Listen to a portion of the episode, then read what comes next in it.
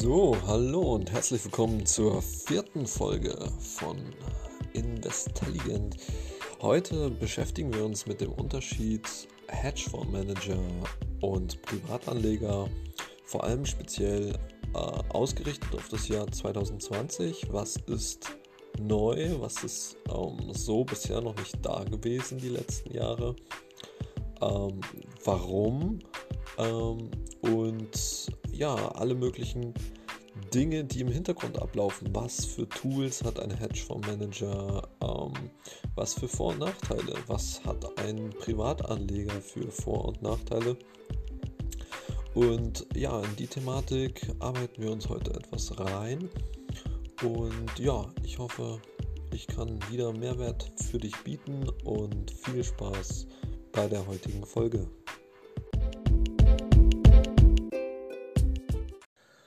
So, zuallererst müssen wir mal klären, was ist überhaupt ein Hedgefondsmanager bzw. ein institutioneller Investor? Wie definiert er sich und äh, was ist ein Privatinvestor? Und was zählt auch als Privatinvestor? Aber da kommen wir gleich dazu. Gut, ein institutioneller Investor äh, ist eine Person, die Gelder einsammelt von Privatleuten, von Firmen, um diese dann zu verwalten und äh, zu versuchen, eine Rendite zu erzielen. Ähm, bei einem typischen Hedgefondsmanager ist es so, dass auch noch ein gewisses Eigenkapital mit im Spiel ist.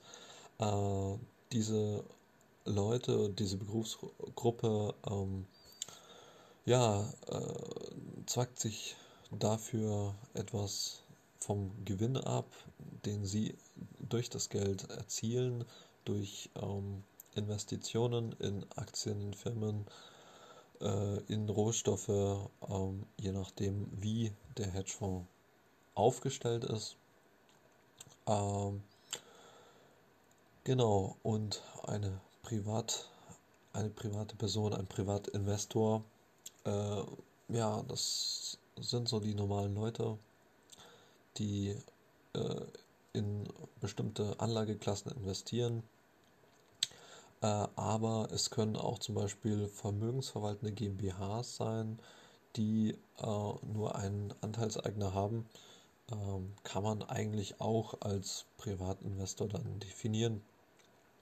Vermögensverwaltende GmbHs geben Sinn ab einer bestimmten Größe des Kapitals, äh, steuerlich und auch anders. Aber gut. Ähm, kommen wir zu den Vor- und Nachteilen. Ähm, man muss sich einmal in beide Gruppen hineinversetzen. Äh, wie denkt ein Hedgefondsmanager? Äh, wie denkt ein Privatinvestor?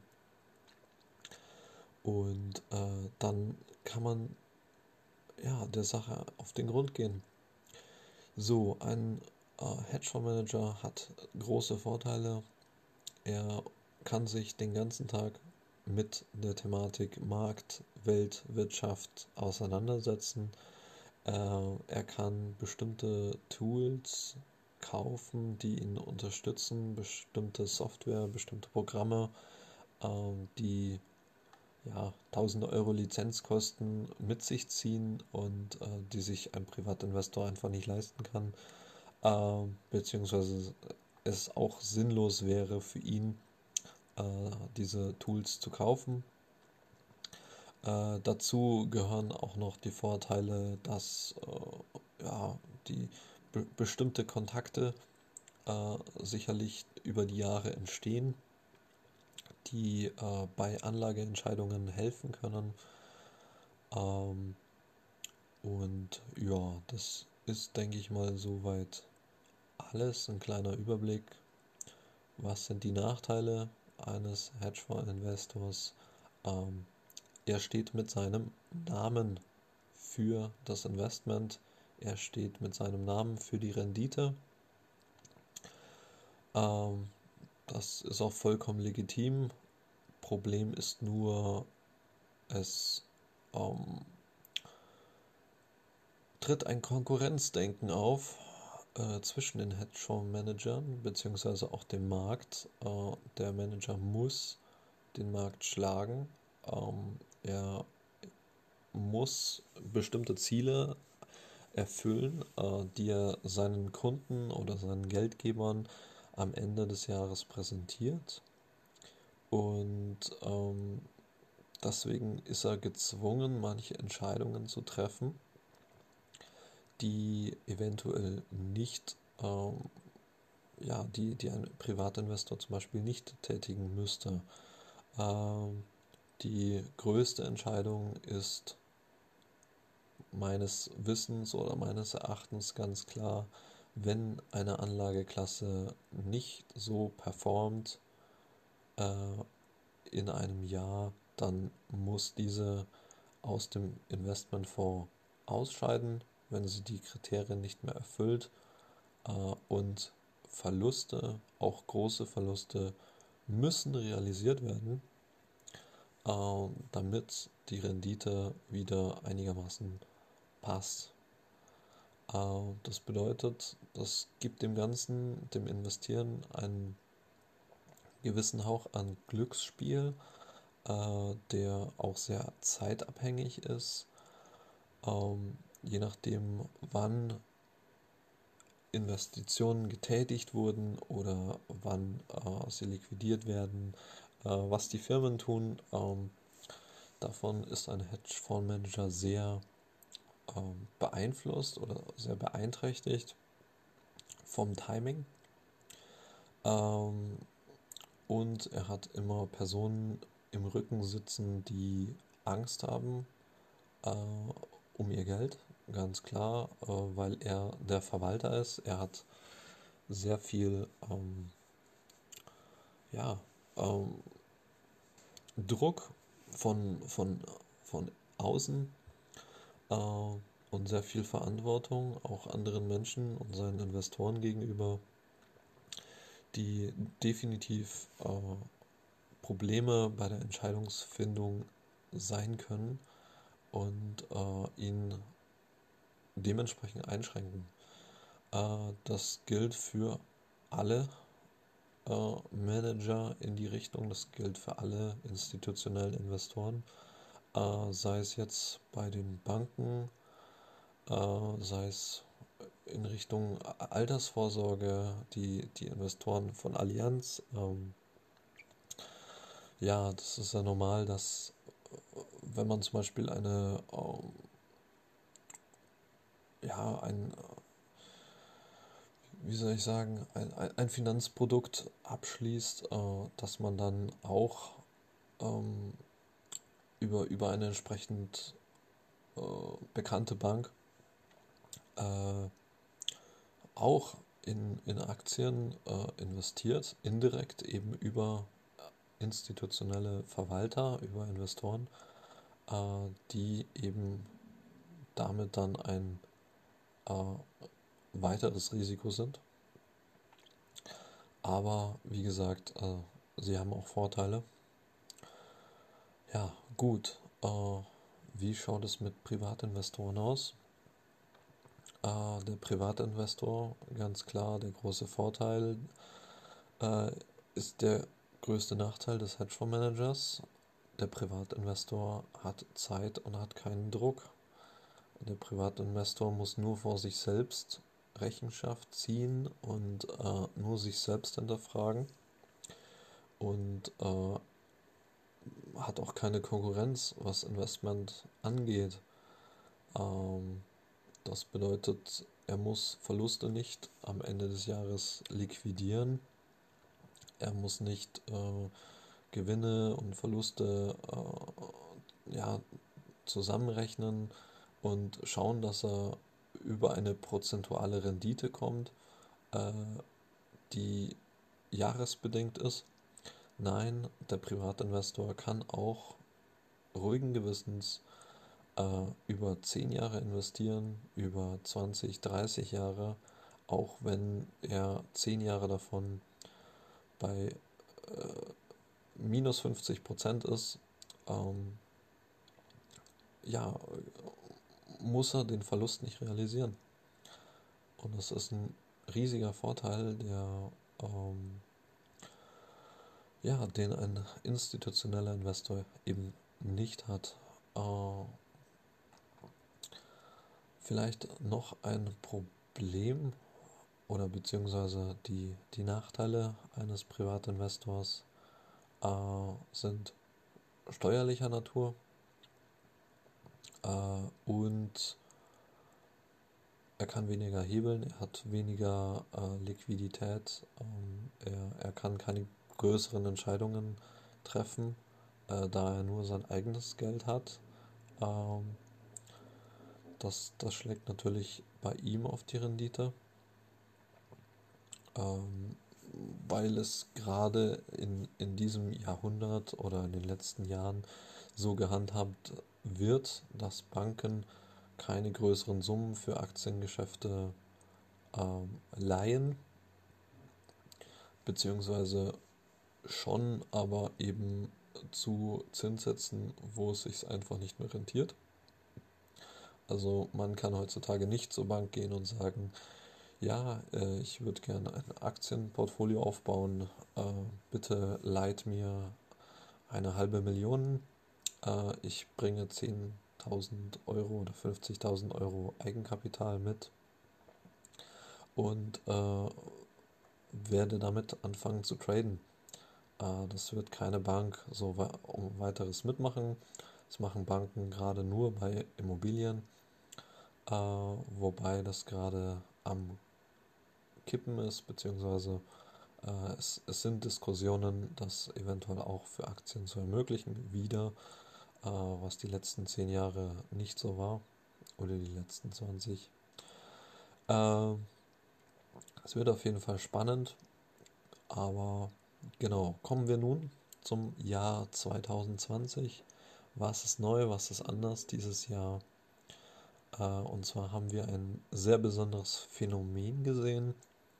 Wir haben eine gigantische Outperformance der Privatinvestoren gegenüber der, den institutionellen Investoren. Die institutionellen Investoren haben ja durchschnittlich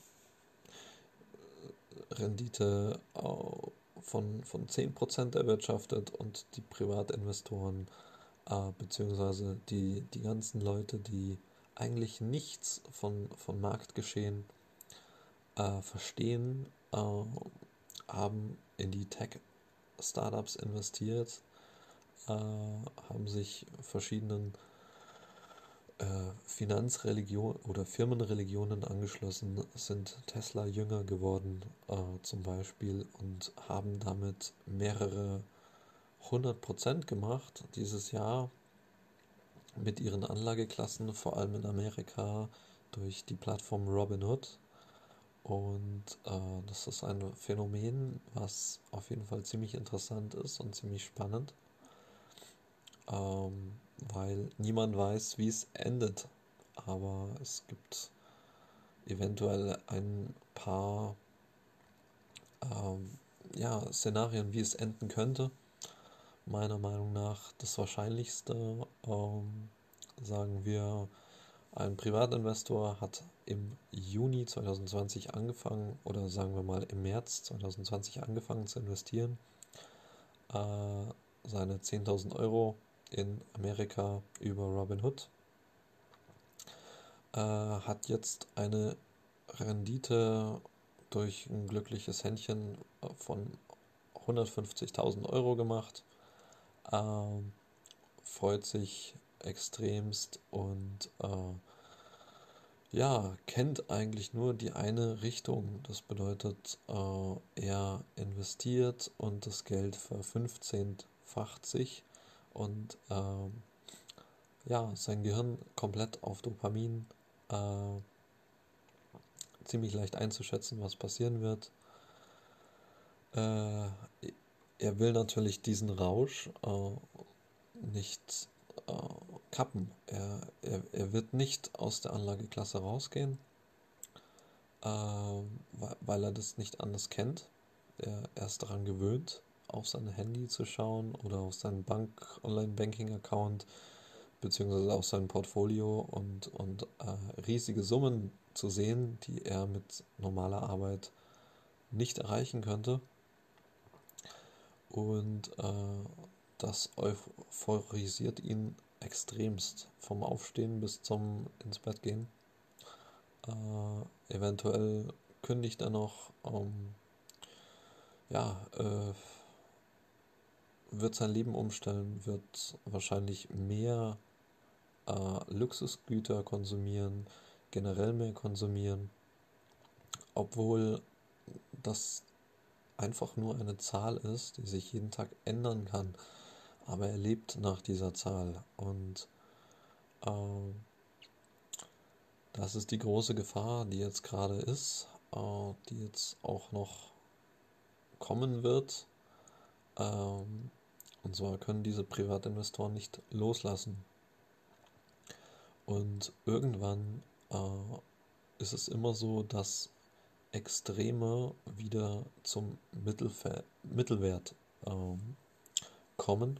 Ähm, heißt im, im, Fachbereich einfach Regression zum Mittelwert. Äh, und so wird es auch bei den Fang-Aktien laufen, bei den Tech-Startups, bei Tesla. Es, es wird wieder eine gigantische Bewegung zum Mittelwert kommen. Äh, und diese Aktien werden wahrscheinlich fallen. Gehen wir mal davon aus, dass sie, äh, dass diese Person, dieser Investor, äh, ja, ein, ein, ein Downtrend bemerkt, äh, dem aber nicht wirklich Beachtung schenkt. Äh, plötzlich sind es nur noch 120.000, plötzlich sind es nur noch 100.000 Euro auf seinem Display, plötzlich nur noch 80.000 und äh, die Hoffnung, ja, das geht gleich wieder hoch, lässt den Investor in der Anlageklasse bleiben. Äh, was dann passiert, eventuell geht das wieder auf 50.000, auf 40, auf 30, auf 20 und dann wieder zurück auf 10.000, eventuell sogar auf 5.000. Man weiß es nicht. Ähm, und dann ist der Schmerz so groß, noch mehr Geld zu verlieren, dass der Investor liquidiert, aus dem Markt geht und äh, sich denkt, was ist das für ein Scheiß? Äh, diese Entwicklung werden wir eventuell 2021 sehen, eventuell 2022. Ähm, es kann niemand voraussehen. Eventuell geht es auch noch zehn Jahre nach oben. Das, das ist ja normal. Aber irgendwann wird genau das eintreten bei vielen Leuten, äh, weil es machen nur im Schnitt 5 oder 10 Prozent der Menschen mit Börse äh, ihr Vermögen. Gut, was haben institutionelle Investoren dieses Jahr gemacht? Sie haben äh, sich eingekauft in defensive Werte. Sie haben sich eingekauft in die Branchen, die ähm, ja, nach, nach unten gegangen sind, äh, von der Corona-Krise nicht profitiert haben. Äh, und äh, die werden dann nächstes Jahr eine gigantische Performance bekommen. Sollte ein Impfstoff äh, da sein äh, oder rauskommen. Ähm, auch sehr spannend, dieses Jahr haben so viele ähm, Insider, also Leute, die Firmen führen, äh, CEOs äh, oder Vorstandsmitglieder aus Firmen, äh, haben unglaublich viele ihrer Anteile verkauft, ähm, was auch ein Vorbote für diese Entwicklung sein wird oder sein könnte. Und also ich rede jetzt von den äh, Tech-Startups oder, oder Fang-Unternehmen. Äh, ähm, und ja, das wird soweit passieren. Eventuell, wahrscheinlich. Es ist nur eine Möglichkeit. Äh, Möglichkeit 2 ist, wie der Privatinvestor sein Vermögen wieder verlieren wird, äh, ist, dass er auscasht mit seinen 150.000 und Blut geleckt hat an der Börse. Und ähm, das ist dann eher so die schlimmere Variante, weil er zu einem regelrechten Dopamin-Junkie äh, äh, ja, äh, sich verwandelt hat äh, und er wird versuchen, wieder das zu spüren, was er gespürt hat, wenn er ausgecasht hat. Erstmal muss er einiges an Steuern zahlen, mehrere tausend Euro. Und äh, dann wird er nach Dingen suchen, die ihm einen Kick geben, den er so noch nicht hatte. Und wird versuchen, sein Kapital gehebelt anzulegen in verschiedene Investmentprodukte. Und äh, das ohne Strategie und ziemlich fahrlässig und wird dann versuchen, mit gehebelt, wenn er ein Eigenkapital von 150.000 hat, sagen wir mal, wird er versuchen, gehebelt mit 500.000 Euro, weil für ihn ist das ja jetzt wenig, weil er weiß ja, wie Börse funktioniert, äh, wird er versuchen, sein Kapital zu vermehren. Ja gut, ähm, das kann auch noch gut gehen. Einmal oder zweimal oder ein Jahr lang oder zwei Jahre. Aber irgendwann wird der Trend mal gegen ihn laufen und äh, dann wird das Ganze ziemlich schnell im, äh, im Minusbereich landen und zwar im großen Minusbereich. Also äh, man kann innerhalb von ein paar Sekunden äh, eine Million oder zwei Millionen Euro äh, Schulden aufhäufen über den Markt. Ähm, das ist ziemlich einfach mit gehebelten Produkten. Äh, das wird immer unterschätzt, weil unser Gehirn einfach nicht imstande ist, äh, das zu äh, verstehen. Auch, auch diese mathematischen Berechnungen dahinter zu verstehen und das wahre Risiko äh, wirklich zu verstehen. Äh, genau, und dann sind wir wieder bei Null, beziehungsweise bei einer Privatinsolvenz. Ähm, und das werden so die Wege sein von den Leuten oder von 90% der Leuten, äh, Leute, äh, die gerade ihr Cash gemacht haben äh, in diesem Jahr. Ähm, und ja, gut, was wird mit den institutionellen Investoren passieren? Die werden bei ihren äh, Investmentstrategien bleiben. Die haben Investmentstrategien äh, und die werden dieses Jahr ihre 7% abliefern. Oder, oder 10 oder 20. Äh, und werden bei der Erholung von Corona extrem profitieren und werden die nächsten 10, 20 Jahre äh, oder beziehungsweise nee, die nächsten 2, 3, 4 Jahre äh, mit dem Kauf der äh, defensiven Werte dieses Jahr eine äh, ja, jährliche Rendite von 10, 20 Prozent schon im Kasten haben, für die nächsten vier Jahre gesichert. Und äh, ja, das sind so die beiden Werdegänge, die wahrscheinlich passieren werden. Ähm, und genau. Gut, ich hoffe, es hat dir gefallen und du kannst ein bisschen was davon mitnehmen, wie Wirtschaft und die Gehirne und Emotionen funktionieren der Menschen. Und bis zum nächsten Mal.